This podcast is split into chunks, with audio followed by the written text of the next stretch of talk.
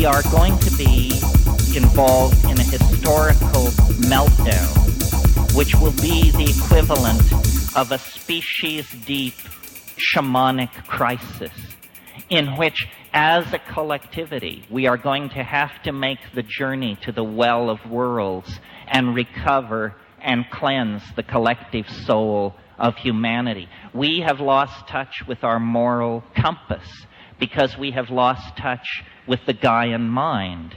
And this is not a metaphor. If you, if, if you take these neurotransmitters, these exopheromones that connect you up with the natural environment, the Gaian intent becomes known. It's an act of feeling. If we could feel what we are doing, we would stop doing it. But we live in a realm of abstraction, excuses, incredible wealth, incredible levels of tampering and softness lie between us, the upper 5% of the intellectual and material elite on the planet, and the problem. I mean, how many of us have been to Bosnia or Rwanda or Somalia?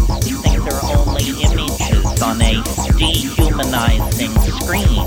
If we could feel what we are doing, we would awaken to the mystery of each other and to the mystery of the historical process of recovering what was lost.